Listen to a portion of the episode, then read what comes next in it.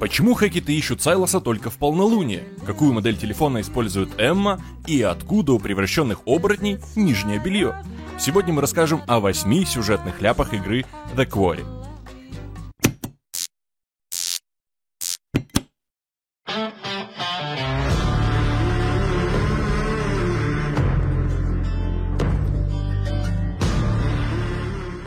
Неудивительно, что в Quarry мы постоянно наблюдаем полную луну. Подобные кадры напоминают, что именно она является причиной всех бед в этом рассказе. Но дело в другом. Вся территория Хейкетов, бывший карьер, детский лагерь и лес вокруг в радиусе составляют не больше 20 километров. Этого недостаточно, чтобы Луна резко меняла свои размеры почти в каждом кадре. Еще более странным является то, что во многих сценах Луна находится неестественно близко – с такой огромной луной все герои, пережившие ночь, на утро противостояли бы интенсивным приливам. Блогерша со стажем ни на минуту не расстается со своим гаджетом, и это вызывает много вопросов. Ведь после того, что ему удалось пережить, телефон продолжал безотказно работать. В начале истории вожатые жалуются на отсутствие заряда своих мобильных устройств. Этому есть логичное объяснение – первый же день пребывания в лагере мистер Х отбирает телефоны и прячет их в своем кабинете. Для чего он это делает, мы узнаем по сюжету, но так становится ясно, почему все смартфоны разряжены. Чуть позже друзьям удается пробраться в кабинет начальника и подзарядить гаджеты, но вспомним, что телефона Эммы там не было. Спустя некоторое время Эмма и Джейкоб отправляются на причал, чтобы поплавать. Девушка берет свой смартфон, запрыгивает в воду и перебирается на остров. Уж как она с ним переплывала озеро, ее проблемы. Нам интересно другое. На острове Эмма записывает видео, пользуется фонариком и продолжает эксплуатировать устройство на протяжении всей ночи, но суперпрочному, водонепроницаемому телефону все нипочем. Возникает вопрос, а что за модель телефона она использует? Нам определенно нужен такой же девайс. После сцены нападения на Ника и Эбби, Райан находит растерзанного парня в компании здоровяка Бобби.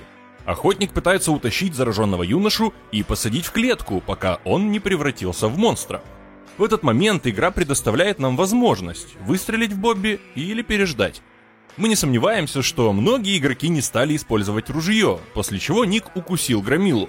Но если все же выстрелить в него, то мы увидим, что Бобби отпускает Ника и как ни в чем не бывало возвращается к другим охотникам.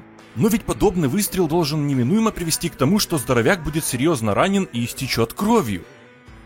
Несмотря на это, в последующих главах мы сможем отследить изменения на теле Бобби. Вот только они совсем незначительные. Несколько небольших отверстий от дроби на левом плече.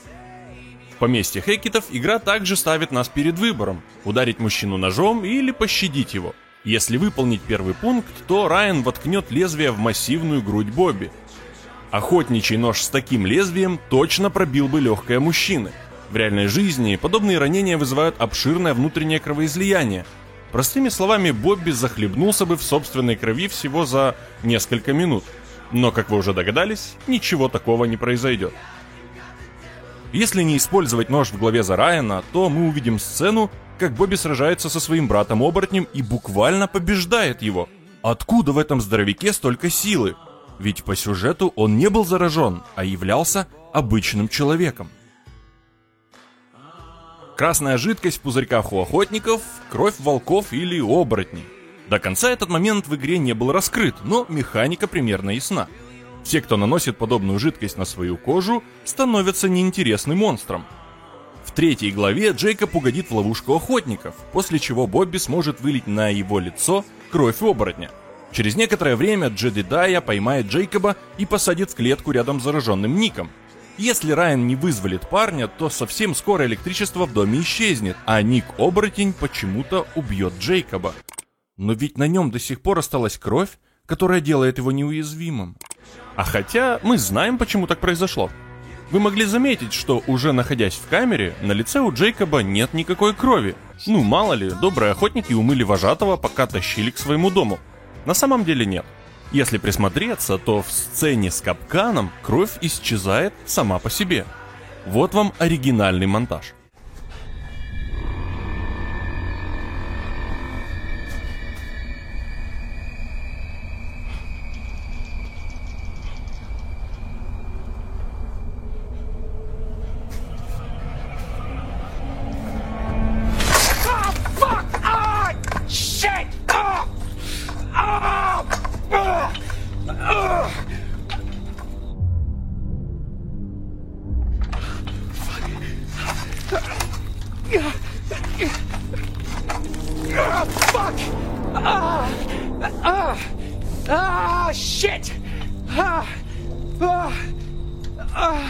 Всю погоню мы наблюдаем кровь на лице парня, как и в сцене, когда Джейкоб наступает ногой в капкан.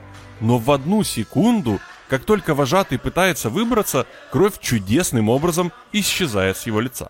Черная магия! Колдун! Каждая трансформация сопровождается неприятной сценой. Герой как будто взрывается, забрызгивая кровью все вокруг. Наверняка этот эффект был добавлен в игру для смены модели человека на образ оборотня, но подобный фокус оставляет много вопросов.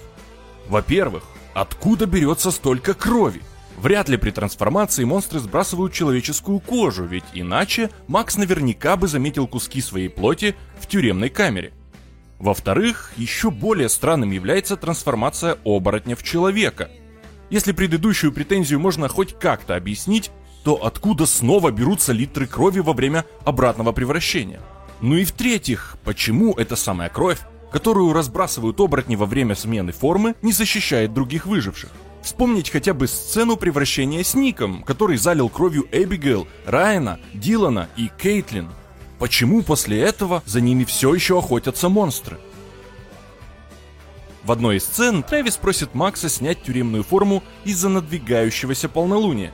Его просьба ясна. Во время превращения вся одежда будет разорвана, ведь оборотень намного больше и массивнее обычного человека. Но здесь есть одна несостыковка. Наверняка вы заметили, что обращенные вспять оборотни появляются в нижнем белье. Внимание, вопрос. Откуда у голых людей эта одежда?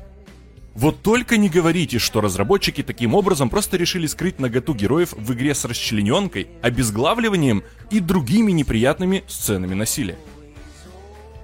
Хекеты проделали большую работу, чтобы уберечь детей от нападения монстров и других неприятностей. Но вот что не ясно. Почему вместо того, чтобы на ходу выдумать логичную причину и заставить вожатых находиться всю ночь в коттедже, Крис просто приказал Райану не выходить на улицу? Он действительно думал, что это сработает? Сам Крис был заражен, это оправдывает его спешку, но ведь многие члены его семьи оставались людьми. Почему бы не послать в лагерь милую старушку Констанс, которая сможет побыть с подростками до рассвета? Она же и так все это время находилась в поместье Хекетов. Но нет, вожатых решили оставить в одиночестве. И даже когда охотники на них натыкались, они, абсолютно ничего не объясняя, пытались намазать детей какой-то дрянью. Очень логичное развитие событий. Трэвис несколько раз дает понять, что почти каждое полнолуние Хекеты устраивали охоту за Сайлосом, проклятым мальчиком-альбиносом. Он объясняет, чтобы снять проклятие, необходимо убить парня серебром только в полнолуние. Ежемесячная охота продолжается уже 6 лет, но почему только в полнолуние? Разве не проще было выследить его в другие дни, когда мальчик уязвим и не является оборотнем? Ведь после полнолуния он не растворяется в воздухе, а продолжает жить человеческой жизнью, Наверняка за эти годы можно было отследить ребенка, живущего в лесу в полном одиночестве, запереть его в клетке и дождаться момента, чтобы раз и навсегда избавиться от ликантропии. Да и вообще, как, черт возьми, никому из хекетов не пришло в голову хотя бы раз за все это время осмотреть сгоревшую площадку Харум-Скарум, где и жил Сайлос? Наверняка все эти вопросы так и останутся без ответов. Игровому сообществу остается лишь строить теории и догадки, которые хоть как-то бы объясняли произошедшее в игре. Если вы не планируете в ближайшее время становиться оборотнем, то ставьте лайк под этим видео, подписывайтесь на наш канал и пишите свои предположения о сюжетных ляпах игры The Quarry в комментариях. Спасибо за просмотр и до встречи на VG Times.